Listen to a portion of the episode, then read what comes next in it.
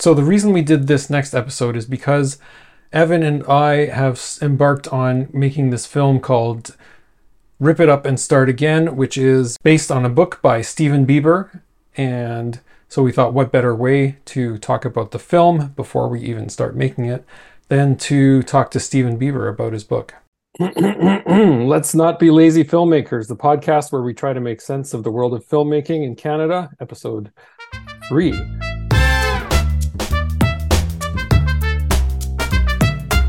Steven Lee Beeber is an author and sometimes musician.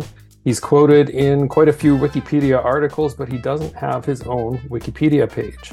He's the author of the 2006 book, The Heebie Jeebies at CBGB's, A Secret History of Jewish Punk, and he's also written for a lot of other well known publications. Steven, could you please play some saxophone for us? you know, uh, unfortunately, I don't have my sax here, or fortunately, because I'm very good at like Beefhearty and sax. You know, Captain Beefheart, who hmm. who couldn't really play the sax but insisted on playing it. So, Dying Moose in Agony. That's my that's my uh, composition number nine. Uh, I have many variations on it. So, if you want, I could go grab the sax, but we'll. I don't think I, am not going to subject you to it. No, I, will leave it up to you, Evan. Uh, do you want to hear Steven play saxophone?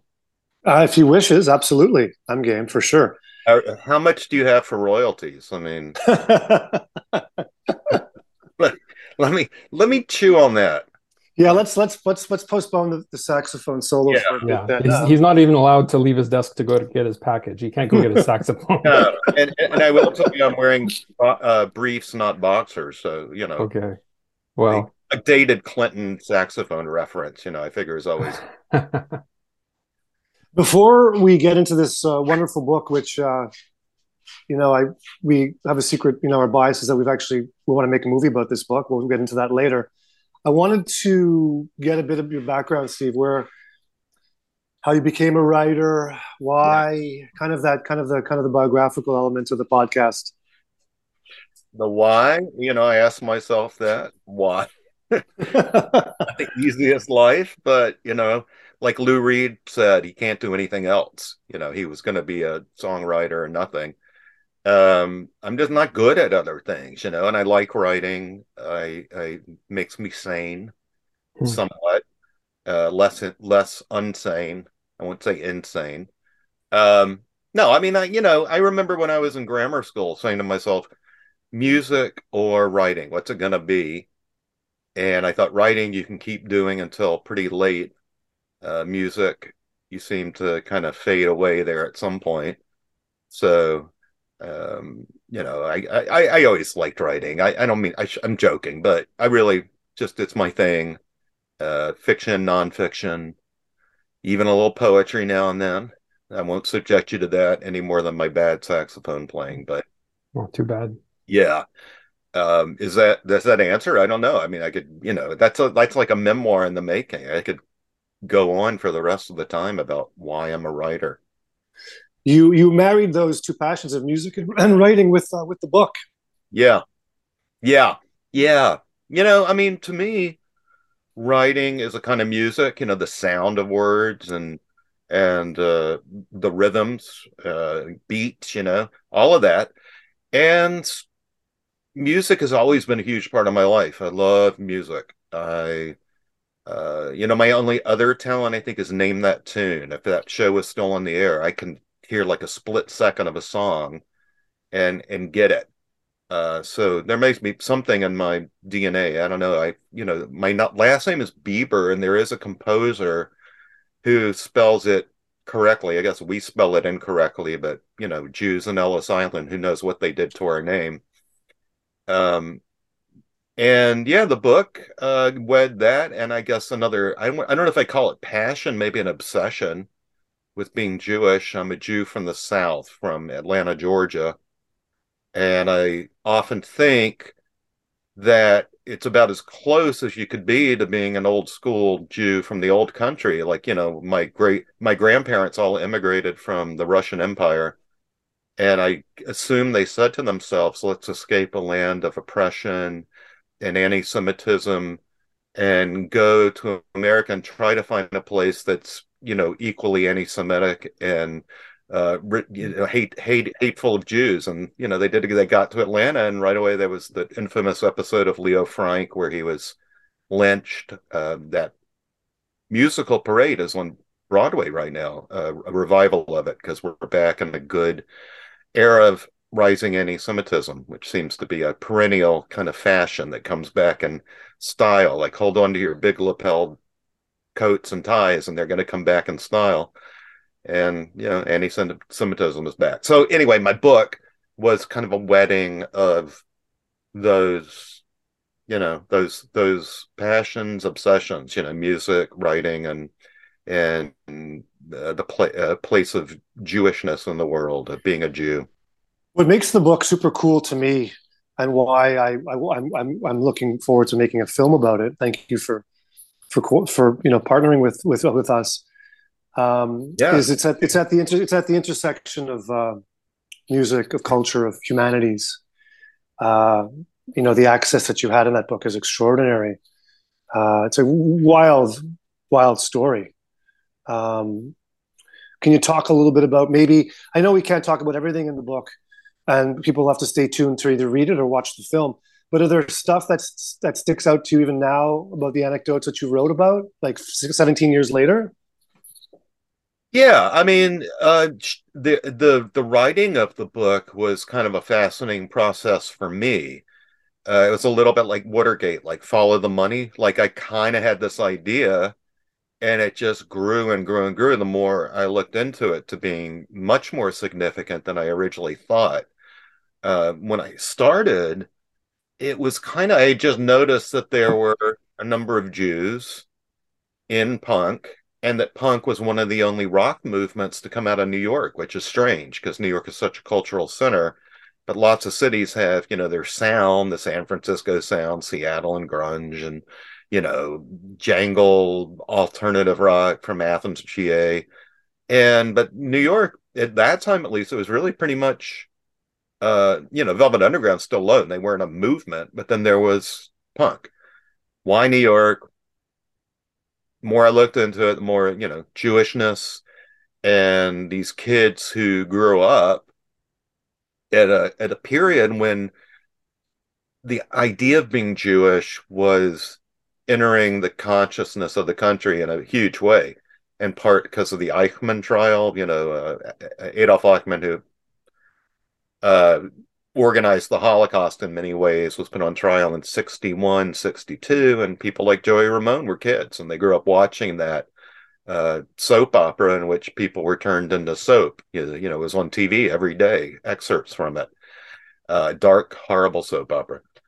Anyway, while writing the book, uh, you know, I, I kept finding people who were like secretly Jewish. and it was a big deal for them. And a lot of them kind of didn't want to admit to what element it was, even if it wasn't a huge deal. It wasn't cool to be Jewish, right?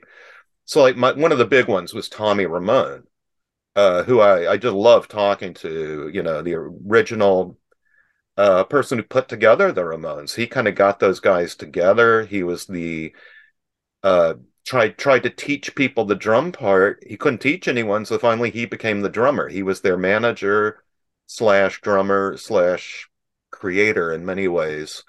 And he was a child of Holocaust survivors who came to uh, the United States when he was about eight from Hungary, from Budapest. They had barely survived the Holocaust. And he hadn't told anyone he was Jewish for most of really like when he talked to me, like I didn't know he was Jewish. And I asked, he finally said it. You know, he says, but he was paranoid. Like, are you trying to out Jews with this book? Uh, he was scared. Uh, so that was um, that was revealing to to see how much of that played into his sense of being an outsider, a punk, and a kind of you know that image that like Hitler had of Jews as neurotic you know, scary anti-heroes. I mean, not that he would have called them heroes, but they were alternative to the Aryan tough guy, you know, like humorless Nazi with the uh, going to the gymnasium all the time, right? Steve, have you had anybody I guess, like maybe from the non-Jewish community uh, who've read the book or are interested in the punk movement said, "Oh, this is entirely incidental." All yeah. This, the, oh yeah. What's your coincidental, incidental? What's your what? How do you respond to to that? I feel like with a well, there, there, there are a few ways. I mean, one of them is like it's uh, you know a lot of black people are involved in the blues. I guess it's just incidental that that that they happen to be, you know, the blues has nothing to do with being black and oppression in America, obviously, or jazz for that matter. Um, uh, it's funny you get Jews like people don't feel funny. Like I guess because I could go. I don't know. There are lots of reasons why maybe people. I think people love punk so much they don't want to feel it's owned by anyone, and I don't think that. That's not what I'm saying. It's not that punk is Jewish. What punk is, at least in the beginning, and there's lots of kind of punk, uh, but the birth of punk, I think, has a lot to do with the Holocaust and that experience of seeing the darkest, darkest potential in Western civilization, right? That uh, I mean, if punk was anything, Jewish or not, it was critical of the culture. It was political in that way, right? That everything was fucked up, rip it up and start again. That was one of the kind of mottos. And it's not surprising that a lot of Jews who grew up aware of that horror and aware of the place of being kind of even on a mild level outsiders and and maligned and and thought of as uncool and losers were kind of pissed and and wanted to critique the culture and and say something about you know what is cool? What you know is it cool to be Dobie Gillis you know the guy from the 50s TV show is like a jock or is it cool to be the smartass beatnik Maynard G. Krebs you know, Krebs sounds kind of Jewish, kind of crypto Jewish, right? So that like whole beatniks were kind of like that. A lot of them were Jewish. Yeah, Ginsberg for sure. Yeah. Um, do do you think? What do you think non-Jews can pull from this book? Yeah, again, I, I, I know I start talking about Jews, and I'm really not trying to say it's not applicable in huge ways to non-Jews. And punk is is not just Jewish. It's it's about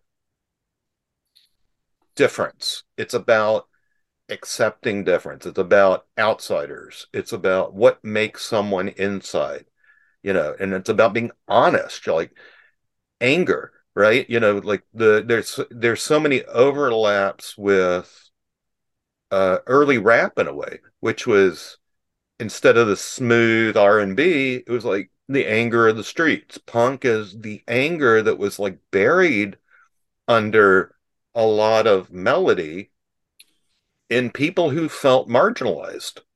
And I think lots of people feel marginalized. You don't have to be Jewish to feel marginalized. You don't have to be Jewish to like Arnold's Jewish Rye. Was that old? There's a yeah. There's yeah. totally a universe. There's a universality in that for sure. Absolutely, absolutely. So I mean, just because for whatever confluence of reasons, you know that that it became, began there. I mean, there's a reason it it spread and it took on slightly different characters everywhere it went. I think that does say something about the cultural component.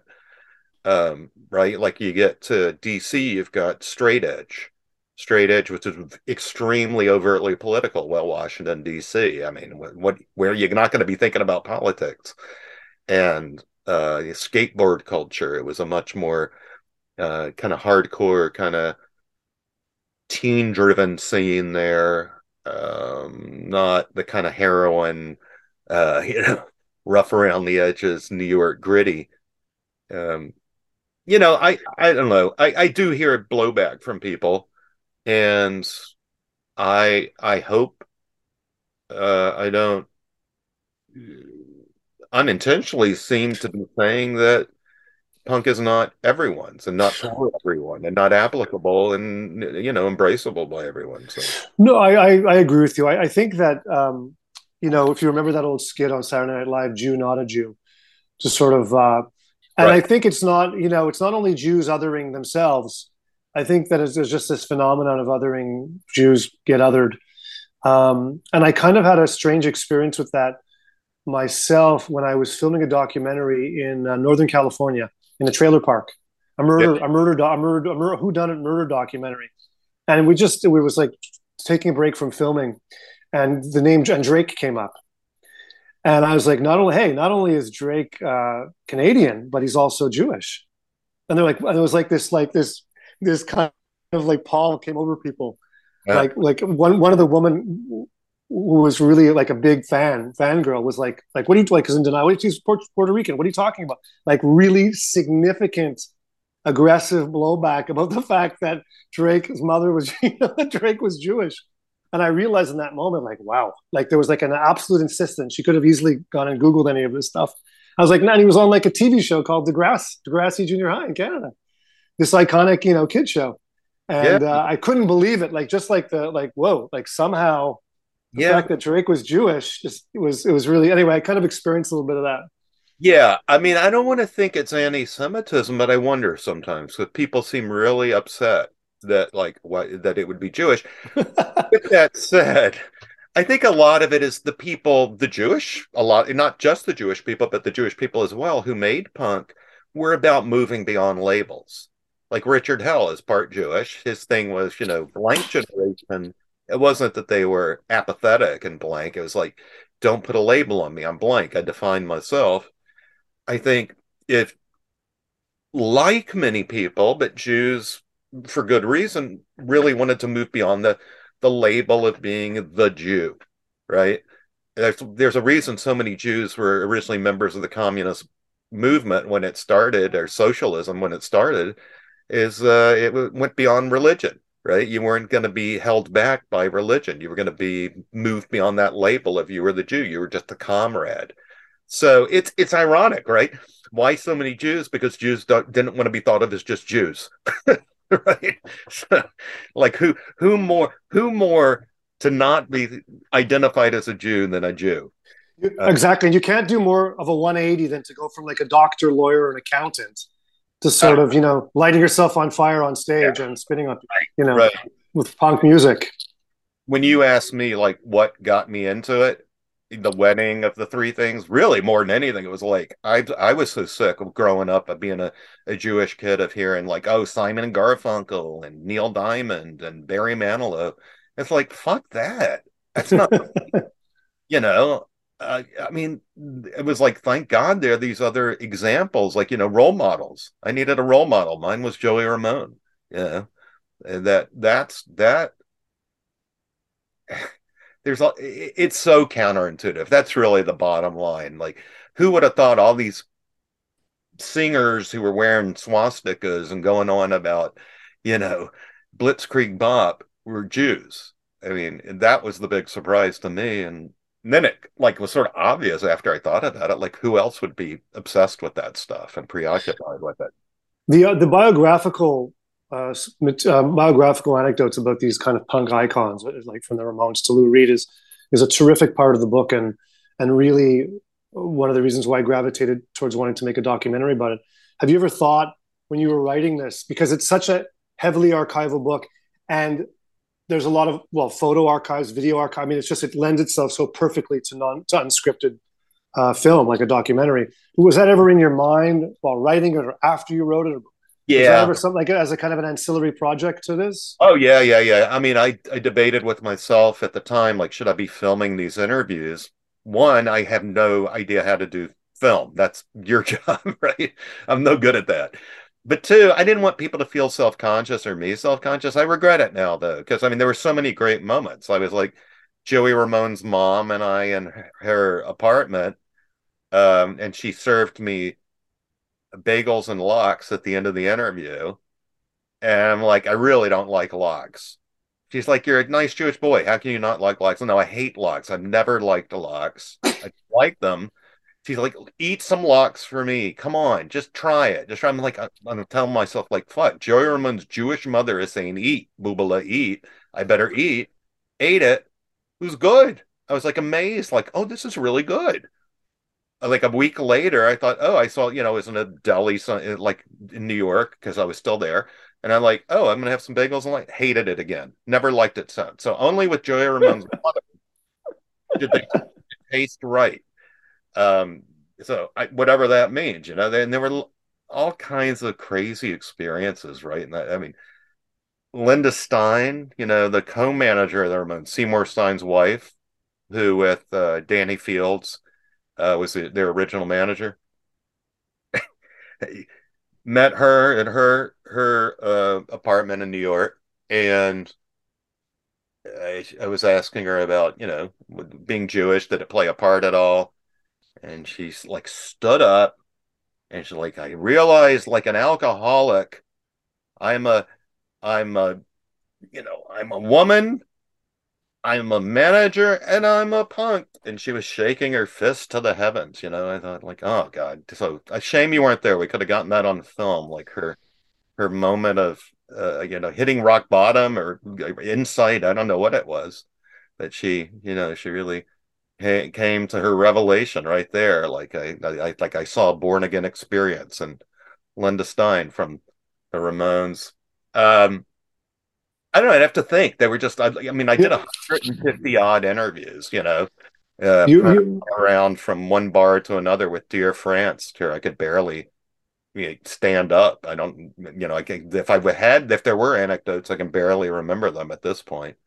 Um, you you t- you you teaching you're teaching creative writing now, right? You're a you're a professor. Yeah, yeah. I've been, teaching, I've been teaching for oh I don't know 10, 15 years now, I guess. And uh, I teach English, creative writing, fiction, nonfiction. Uh, I'm a you know I write fiction as well as nonfiction. This book obviously is nonfiction. PBGB's at CBGB's right here, right here. There it is. Let's have a. There it is. In boom, zoop, zoop. There we go. Um, nice. And uh, but no, no, I write fiction as well. I'm uh, busy uh, editing a novel for uh, an agent right now. So, um, fingers crossed that we are talking about that next time on your podcast. You know, making you got, you got it. That, you know. Do you um do you teach nonfiction how to write nonfiction film? Like doc writing or in the past, in the past I taught screenwriting, not specifically uh, documentary uh, writing, and most of what I do right now is like you know uh, personal essays, profiles, um, cultural criticism, memoirish kind of pieces. But uh, when I was teaching screenwriting, eh, you know, it's the same, I guess, with documentary. I think of it as is story. All of it boils down to story, like classic story structure, where you know, I love the the fiction terms that are used. Like uh, you got an unstable ground situation, right? You got something where there's something under the surface that is troublesome, and a person is is uh, been dealing with it for a long time, and then they're thrown out of whack, right? And They have to face that thing, and the most of the story is facing that conflict. So with punk, um, if I was gonna think about it in story terms, you know, it'd be the Jewish situation had been there uh, since World War II, um, you know, in New York. And then along comes this Eichmann trial and stirs up the real confrontation with it. And you know that mixed in with the Lenny Bruce and which Lenny Bruce talked about the Holocaust a lot in his act. He was a he, that was during the Eichmann trial, and he was what the so many of the punks who I talked to is like their patron saint. You know, a Jew by the way, Lenny Bruce. In case you don't know, so patron saint of a sort. uh, you know, um, and you know then the, then trying to to, to find this new definition of being a Jew. I think is really what so much a punk was about. And for others, so a new definition of what it meant to be, uh, you know, civilized, what it meant to be like part of the culture. Like, you know, if you look at punk and new wave, the kind of version, watered down in some ways, but different version, so much of it makes fun of the 50s uptight, you know, classic strong jawed pipe smoking guy, Church of the New Mind and all that. So, so it's all like a, a rebellion, a reassessment, a, a, reimagining of what it meant. And they and they were sick of hippies too, obviously, right? The whole peace love thing seemed like bullshit. because the hippie and, and the hippies were always I think it was uh, it was oversimplified. I mean, there were the yippies and Abbie Hoffman and and guy SDS blowing up shit, and a lot of the punks came out of that. Um, you know, Martin Rev from Suicide was uh, uh, anti-war. Uh, Alan Vega of Suicide. There were big anti-war people who were involved in protests. I wouldn't say violent necessarily, but I don't think they were entirely I don't want to say they, they were in favor, but I think they would have understood the impulse to turn those protests violent if that was the only means to, to stop the war. Um, so yeah, and the band. Yeah, go ahead, Corey. You know, no, you know when you're like hearing you speak about this and speaking about it through different eras. When I first came across the book, I, I loved it, and I and, and the challenges were: is this like a series? Like this is this is going to be a big big challenge to make this into a even just a feature doc because there's so much material. And we, you and I have struggled with that discussing narratives. And I thought Noah, was, who did it, like we were able to just sort of synthesize the material as tightly as we could. Of course, you narrating it, and that may end up being what we end up doing in this film is that you're kind of the spine, and it's your narration to mm. sort of begin to sort of bring it, glue it together. Um, it's uh, it's it's challenging because it's such a huge endeavor. It's really encyclopedic, and then you want to tell the story of the giants, the recognizable names, and then be able to tell that story through the massive amount of archives that are available. It's it's going to be a great challenge, but it's a it's a yeah. big it's a big deal to yeah. try to tell the story in a as a doc. In a sense, it is right, and and I have a tendency to kind of go with the ideas when I talk about it more than the the anecdotal biographical stories that bring them to life, and and that's that's whatever how I approach it sometimes, and I think and maybe uh, over complicates it for people because there are lots of strains. Yeah, comedy, politics, you know, the Holocaust, all that comes into play. But then you have people like Lou Reed, you know, founder of the Velvet Underground and godfather of punk. And his story follows all of this. You know, it's like you just do a, biogra- a biography of him and you've got the story of punk and its Jewish component.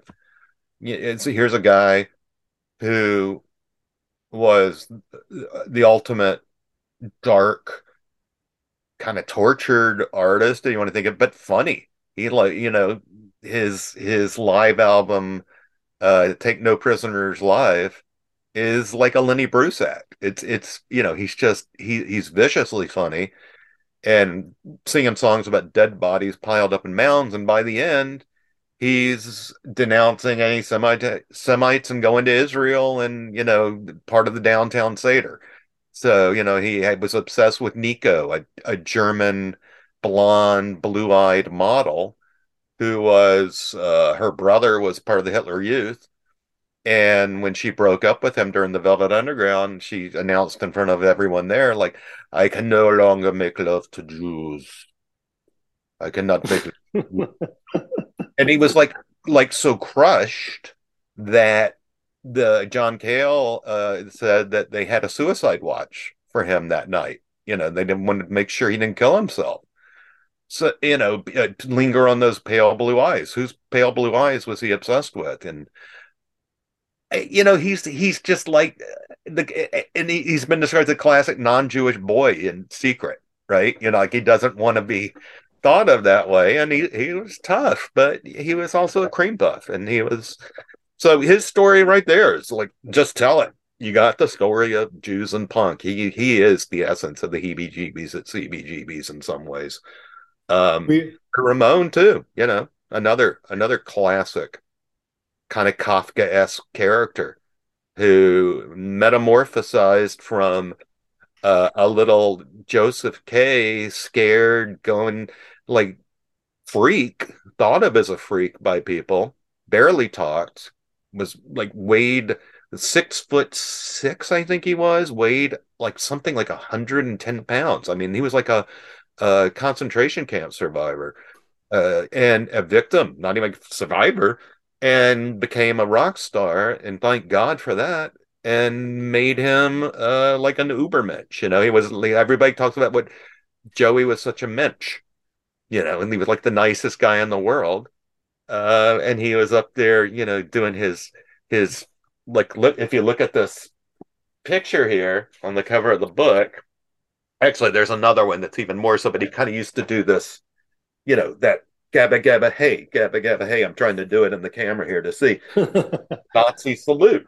So, um, you know, they they they were like the the victim became the uh the the winner. You know, the the not the oppressor, but he became like a uh, the Ubermensch was the Nazis' dream, right? They'll become the Uber, the overlord, the over, the the uh, the overman, the big, the Superman. And Joey was like a Superman, super nerd. it's like the nerds win, revenge of the nerds, you know. I remember, I remember having to also bust your balls about trying to get Canadian content in this this film, being Canadian filmmakers, and you being yeah. Um, I'm happy to do it. I mean, yeah, not that you know who you know who does kind of fit, and I mean you might not think of him as punk, but um, Leonard Cohen is right up there with Lou Reed from that period. He's like dark poet. Lou Reed thought of himself as a poet, you know, writer, and was friends with Delmore Schwartz, his teacher. And Leonard Cohen it's dark, you know. I mean, make it darker that's his whole thing. And he was That's interesting. Uh, That's interesting. Yeah, grandson of a rabbi of a rabbi and um and really kind of a punk. Not a hippie for sure. Around the 60s, definitely not a hippie. Um so you could you could put him in, I don't know, you'd have to spike up his hair or something. That's always been a bullshit anyway. The punks didn't really have, very few had that spiky hair. Richard Hell did. Yeah. How would you classify punk when you think of the name? Oh God. Oh, that's so hard. Yeah, people always like, what is punk? And that's like one of those things you can debate forever. What is punk? I mean, to I you, say, to you, to, to me, um, raw, raw, honest. Um, I mean, if we're talking emotionally, musically raw, you know, it was back to basics. It was meant to like prog. If it if it reacted to anything, it was prog rock. You know, that kind of idea that you had to be not just proficient at your instrument, but um, overcomplicated. Like that that um, that to get across uh, something of importance meant to be complicated. And it, you know, classical music was doing the same thing. If you ever read a book called um, um, uh, uh, what is it? Love goes to buildings on fire. I think it's uh, taken from a Talking Head song. Will Hermes, great book about all the rock movements that came out of New York at that time. All the all the music movements, I should say, that came out of New York at that time. The rock was punk, minimalism in classical music, like Philip Glass and those guys. The repetition, very simple, you know, um, and that's what John Cale came out of for the Velvet Underground. He brought that element into their music. So yeah, the the simple being not simple, being profound, being um, speaking to the basic, really honest feelings that are that are inside of us. Uh, you, can I add one other small thing before you say? It's got to be sure. Got to be funny. Punk is fu- the beginning, at least. The original punk. If you look, you'll see how funny all those songs are. I mean, and again, Jews, I think people say, What's a Jew? Usually funny pops up there somewhere, right? At least American Jews, 20th century, Canadian Jews, Mordecai Richler, he's pretty funny. Um, Duddy Kravitz and all. Anyway, okay, sorry, go ahead. You went to ask something. No, do you do you watch do you watch documentaries? Are you someone who watches some docs? Yeah, yeah, I like I love documentaries. What what's the one I watched recently? Most recently was um um I'm blanking. Um, but I oh well, last night I fell asleep during it because I'd had about you know come on, Steve, five shots of. Uh, I'd seen it before. In my defense, it was what did you what? time, and I had about six shots of Irish whiskey last night. Uh, delayed St. Patrick's Day celebration, so I was watching "Gimme Danger," uh, you know the Jim Jarmusch uh, Stooges documentary. Okay, that was enjoyable. Uh, so it's a repeated viewing. I recently rewatched No Direction Home, the Bob Dylan uh, doc is the great Scorsese. Um, So you mostly like you like mostly like music. You're into music docs. You like music docs. yeah, but not just. I don't know. You know, I have no memory anymore. I'm completely uh like my brain is mush. Like I need G- GPS to guide me places. I need a I need to look at my phone to see what I've done in the past day. So I know There's I, been so there have been so many great. You know, I loved it. Might get loud. You know, American hardcore, that was great. heavy yeah. metal parking lot. Even Rattle and Hum. U2's Rattle and Hum. Yeah, Um, What's the the, Jo- the Joe Strummer documentary is great. that's a good one with the, the around the fire. Uh, yeah, Fire, yeah, that that was I really like that one too. Oh, I know which one I really liked. It was the, if you're talking music docs, was the Danny Fields uh uh documentary. Um uh Danny says. Uh, you know, and Danny's the the the Zelig of punk. He was everywhere. He's like the man behind the scenes. Uh and he's in my book. And uh yeah, so that one is music docs go great. Uh, I don't know. I can't think of the other non-music documentaries I've seen recently. I know I've seen some good ones. Uh, you know, you I love. Um, I love. You know, I PBS. I, both countries have very different history of, of of producing documentary. Canada has a more uh, like broadcasters tend to. There's a, there's more of a funding agency in place to make films, protect Canadian culture, content. I'm not sure U.S. has the same kind of system in place, although PBS has a history, right, with uh, uh, with American Masters and with Point of View. Right. Uh, I, I saw one of the films that I really loved uh, was Eu- uh, Eugene Jarecki's film The King about Elvis Presley. Hmm. If you haven't seen it, you should see it. It's a great film, and what I love about that film is that it's at the intersection again of humanities, culture, and politics.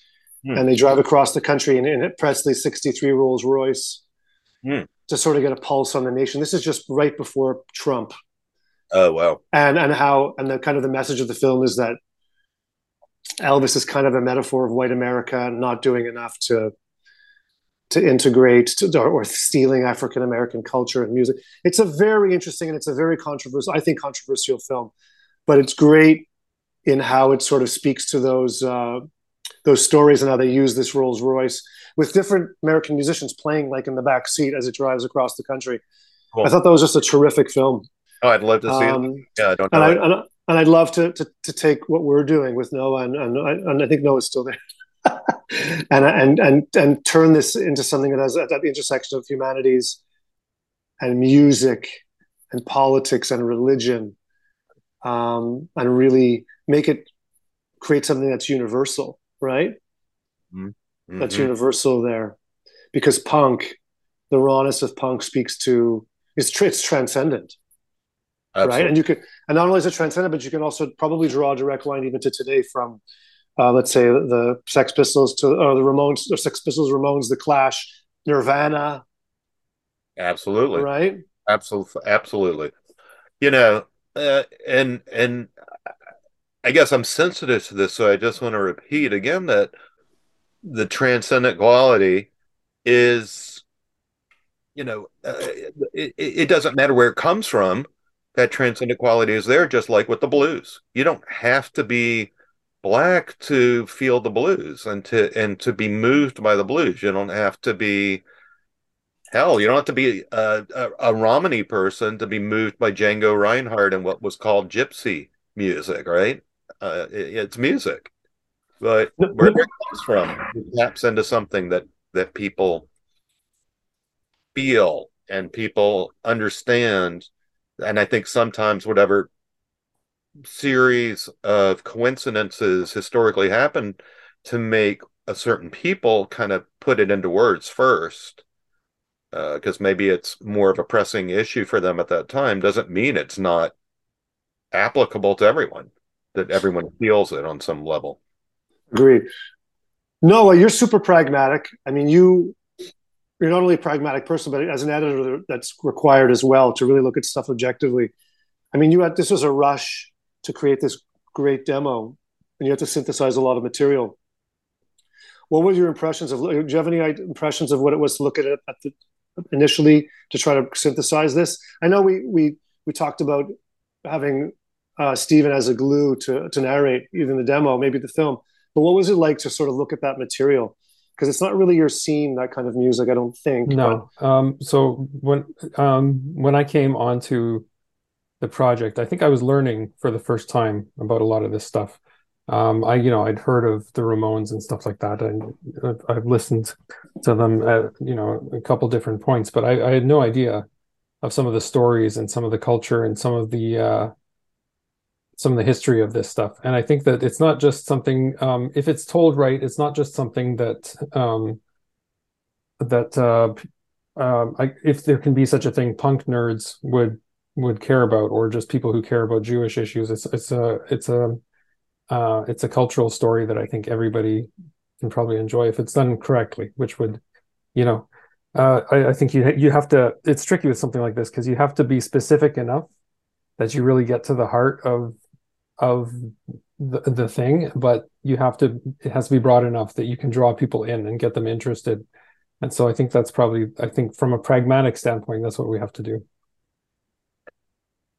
Evan, I mean, uh, yeah. Yeah, sorry. No, I was just going to say, Sam, I, I agree with Noah. And I mean, we're of the other, you know, I mean, since the film, since the podcast is also a little bit about being be making films in Canada, yeah. um, we're, we're, we're tackling something that's you know considered American. I mean, it's it's much mm-hmm. broader than that. Obviously, the punk movement, Europe. Canadians love American stuff, though. Okay, we but do. this isn't yeah, right. But this isn't even just American, right? It's it's a lot of its its origins, its genesis is in Europe. Whether it's the music or the you know the the, the, you know World War II. So, um, and I think it's important to mention that that maintaining because I've been trying to make this film for like a decade. Uh, it's important yeah, as filmmakers. Uh, what's taking you so long, Evan? I don't know. Money. Yeah, but um, but uh, well, the book came out in 2006. All right, I know, I know, I'm aware. okay. Um, but just uh, the you know trying to sort of make this important and entertaining film an impactful film which has no real can Canadian content, right? So we have challenges mm-hmm. as filmmakers to want to take this on and make uh, kind of an international project, essentially, right? And that's what we're trying to do here. Yeah, but uh, if it's yeah, go ahead. No, no, sorry. You're going to say what were you going to say? Sorry, no. I was going to say if if you're passionate about it, I I think you can make it happen. You're right, and there may be Canadian connections we're not aware of. I wouldn't. No, I mean, there's lots of, you know, bands and lots of individuals, and I wasn't asking them about that particular aspect. So there may, yeah, be, of course not. I wasn't aware who uh, are from Canada originally, or you know, parents are from Canada. Well, hang on, hang on, Evan. It's too broad if it's Jewish and Canadian. You're you're asking for too much here. Yeah, right, you, got, exactly. you got to dial it down. oh boy, oh boy. How about yeah. bagels as opposed to oh. in that the Canadian bagel is like a sweeter tasting bagel? Oh, Montreal God. versus it's, New York it's, bagel. It's, it's funny that it's. I was thinking of no, you know, it's funny you brought up the whole like Leonard Cohen as a punk because now this is like the second straight podcast. Uh, a Leonard Cohen story has been brought up by our guest, our, our one famous musician, our one Dude, famous. I was going to say some of my fav- favorite Americans are actually Canadians right? They're not American like Neil Young and ah, Joni right. Mitchell and I don't know uh, Mike Myers and uh, Justin Bieber. You know that punk. Justin Bieber. My, he he has a house in Atlanta. My family's from oh. Atlanta. Oh. When he was at his like height, we my parents have their name in the phone book. All right, it wasn't unlisted, so they, they would get calls from like tween age girls. Is Justin there? And if oh. mom answered the phone, she'd go, I'm sorry, it's not the same Bieber. If my dad answered the phone, he'd say, You know, I'm sorry he just stepped out.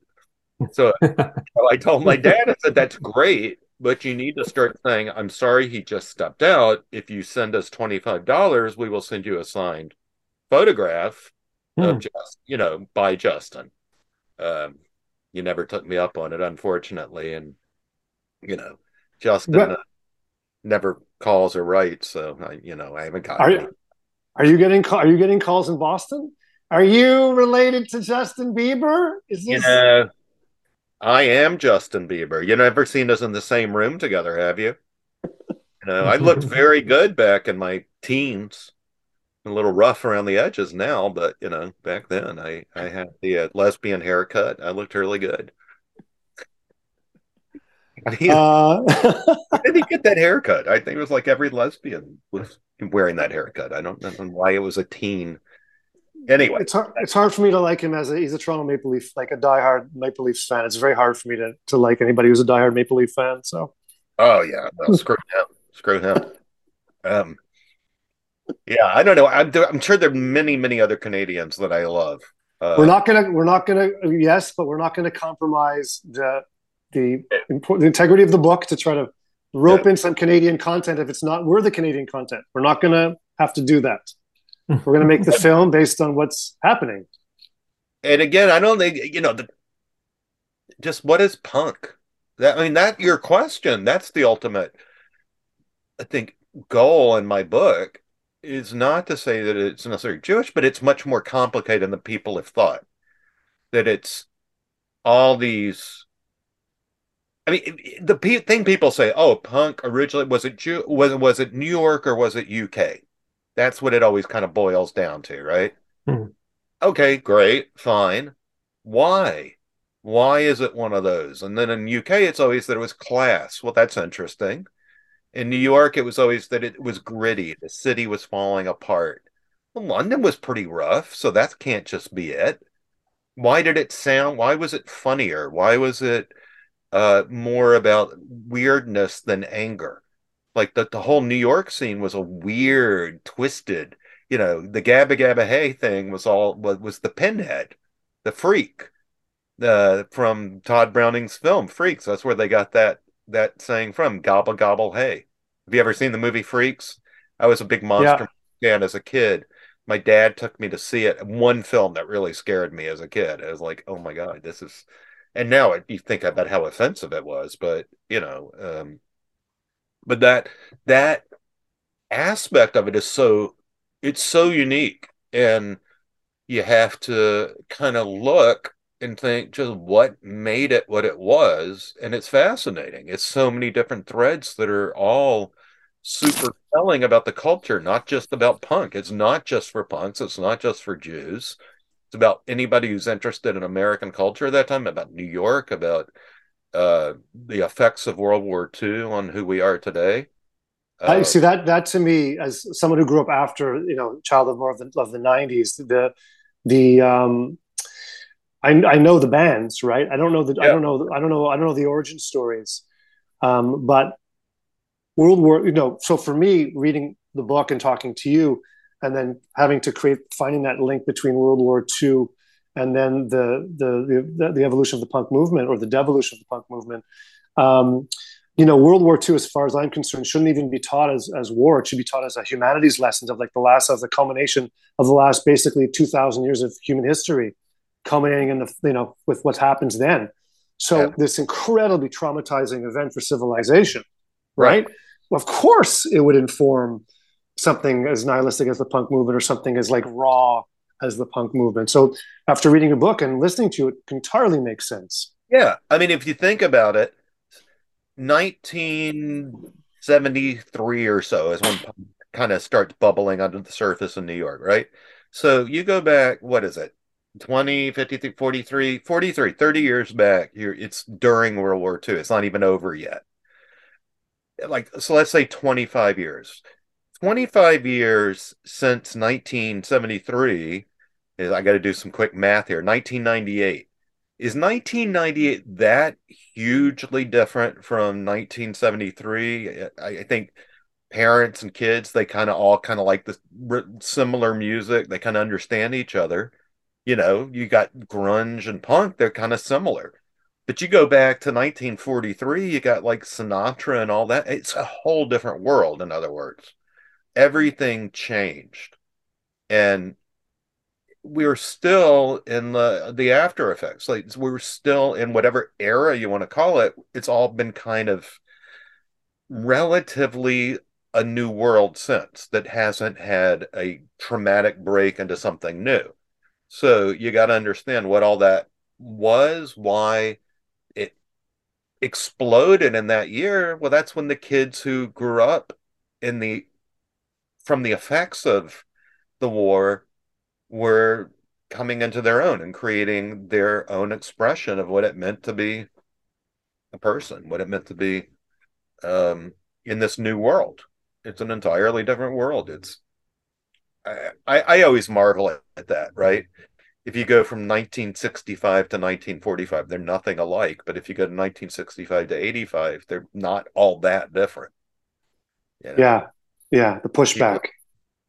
Of what was happening at world events for sure. Yeah, Steve, this has been great. Uh, Noah, do you have anything you wanted to to add? No, I'm uh, I'm really pleased with how you guys uh, discussed everything. This is uh, it's a bit of a new world for me, so I'm just enjoying hearing you guys talk this time around. Steve, I'm super. Thanks, Noah.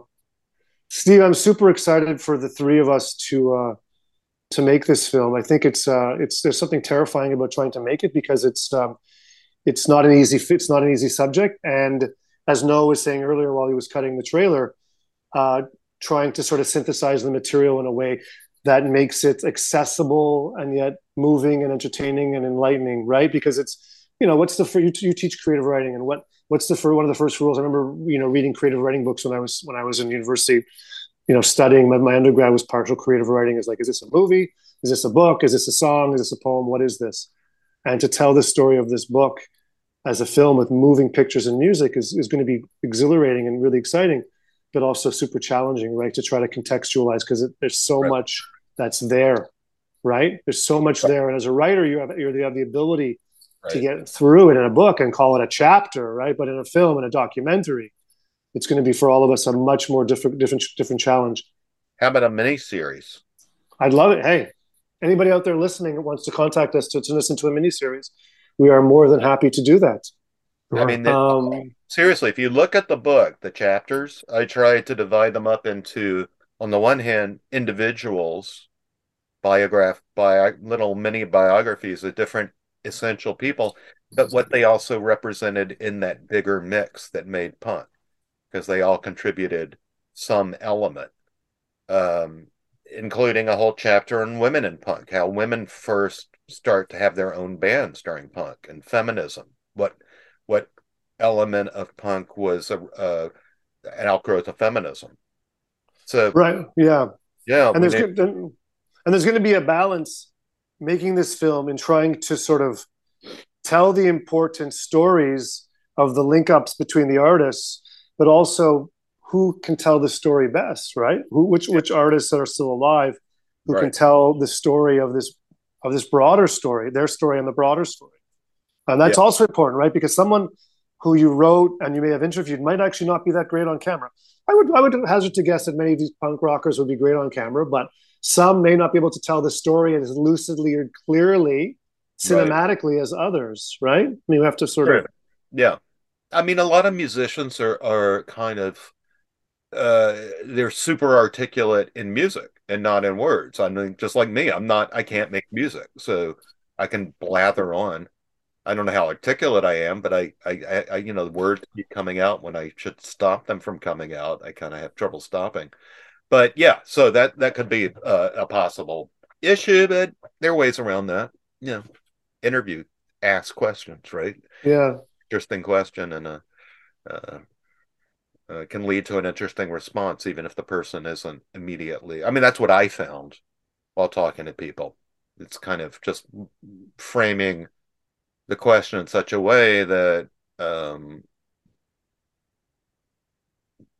giving the person an opportunity to to respond uh, in a manner that they maybe weren't originally uh, you know able to latch onto immediately so i don't know it's all doable all doable in my opinion easy peasy easy.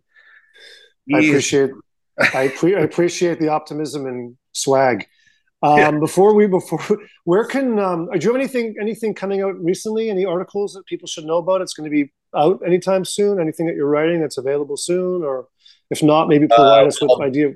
The novel is a little premature to mention, so um, related to to punk, I don't I don't think I have anything uh, coming out anytime soon. I guess I recently had uh, contributed to the Yiddish Daily Forwards, and now just the forward because it's not Yiddish anymore.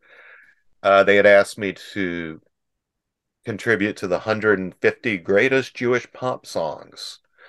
And uh, I think I had a you know, some a Ramone song, a Lou Reed song. I forget the ones I contributed, but I had a few. Which uh, which uh, which Ramone, which Lou Reed song did you choose? Uh, Lou Reed, I think it was either the Black Angels Death Song, which is on the first album, Velvet Underground and Nico, which I think is all about the killing fields of Poland and the legacy of that. If you listen to the lyrics, it's the song a lot of people, if, if they have a CD player, quickly pass over because it's so. right. But, you know, what should be grading, it's supposed to be. Um, and uh, the Ramones, I think, was Commando that which has the chorus, you know, first rule is the laws of Germany, second rule is be nice to mommy, third rule is don't talk to commies, fourth rule is eat kosher salamis, which is like the, the Ramones in a nutshell. Like like the Beatles, there were four distinct personalities who came together as one, and that's all of them. Uh, that's their their you know Jewy Jewy Tommy, um, you know, nice Jewish boy Joey, the mommy, be nice to mommy. Don't talk to commies is Johnny, the reactionary Reaganite. And uh, uh, the laws of Germany is Dee Dee, whose father married a German woman. He was a, a, a GI uh, stationed in Germany. And so, yeah. great. Super cool. Where can people purchase the book? Oh, God, everywhere. Everywhere. Local bookstore, Amazon, write me. I've got copies. No, I don't know. You know, go online. it's good. It's always good to buy at a bookstore. I'm big on supporting bookstores, but if you can't, um, you know, uh, Amazon, the the evil empire that is Amazon. Uh, I use it occasionally. I can't be self righteous about it. Bookstores are great. Independent independent bookstores are the best. We didn't uh, even we didn't even get into the title of the so the, the book title is the heebie-jeebies. It's yeah, yeah. We didn't even get into the CBGBs in this no. in this podcast, and we oh, hopefully oh, will. Well, a we'll mini- get it. Yeah, you need a minute. Watch. I'll just say watch the film because we will. You, me, and Noah will be featuring uh, what's left, the remnants, or at least anecdotes of CBGBs yes. in this film, which yes. was kind of the, the temple, the the synagogue of uh, the shul of where they played, right? Right? I had my book launch on the last weekend of CBGBs. It was closing after that weekend forever.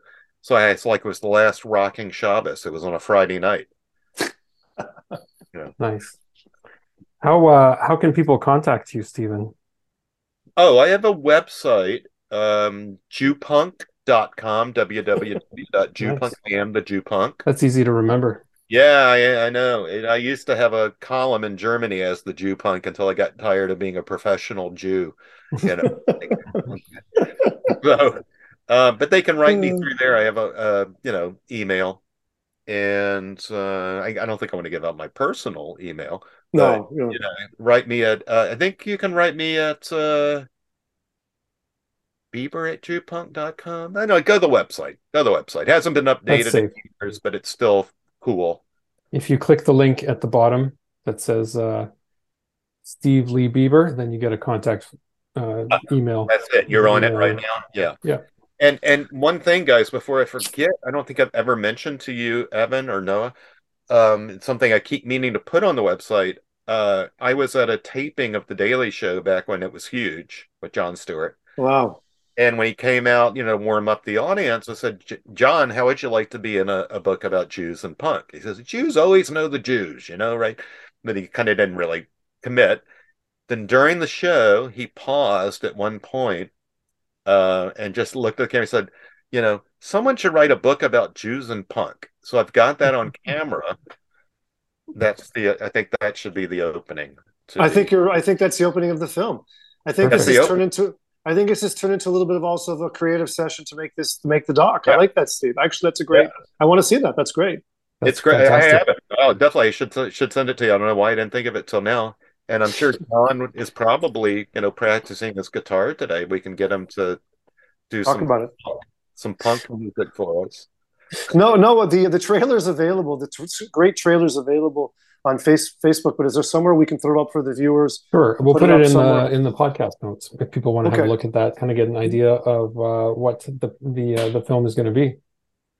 Yeah, for sure. Great. Thank you. Great. Thanks, guys. That was really Steve, fun. Steve, this is great. A little bit different, a little bit off the beaten track from what we're doing, but I think we sort of tied it into being lazy Canadian filmmakers a little bit, although not really, but you know, kind of semi-lazy filmmakers. You made you made a, a, a lazy effort, so it's it's it's I- on, I- it's on brand. I'm very I'm not good at being Canadian, but I'm a professional at being lazy. So Excellent. You'll fit right in here. Well, Okay. as, as, as a Bostonian and kind of like another, you know, with a French Catholic influence with lots of universities, exactly. you know, Boston and Montreal have a lot in common, actually. So, You're right. And Lowell, yeah, French Canadians, and, and Lowell like Jack Kerouac. So- yeah, Kerouac has some links to, to Quebec for sure. Ah. Yeah. Cool. Ah, yeah. Thank you so much. Thank you. I shall be seeing you soon. We shall be Yes. speaking soon, all of us. Absolutely. And thanks everybody for listening. Thank you for See you listening. next time. Okay.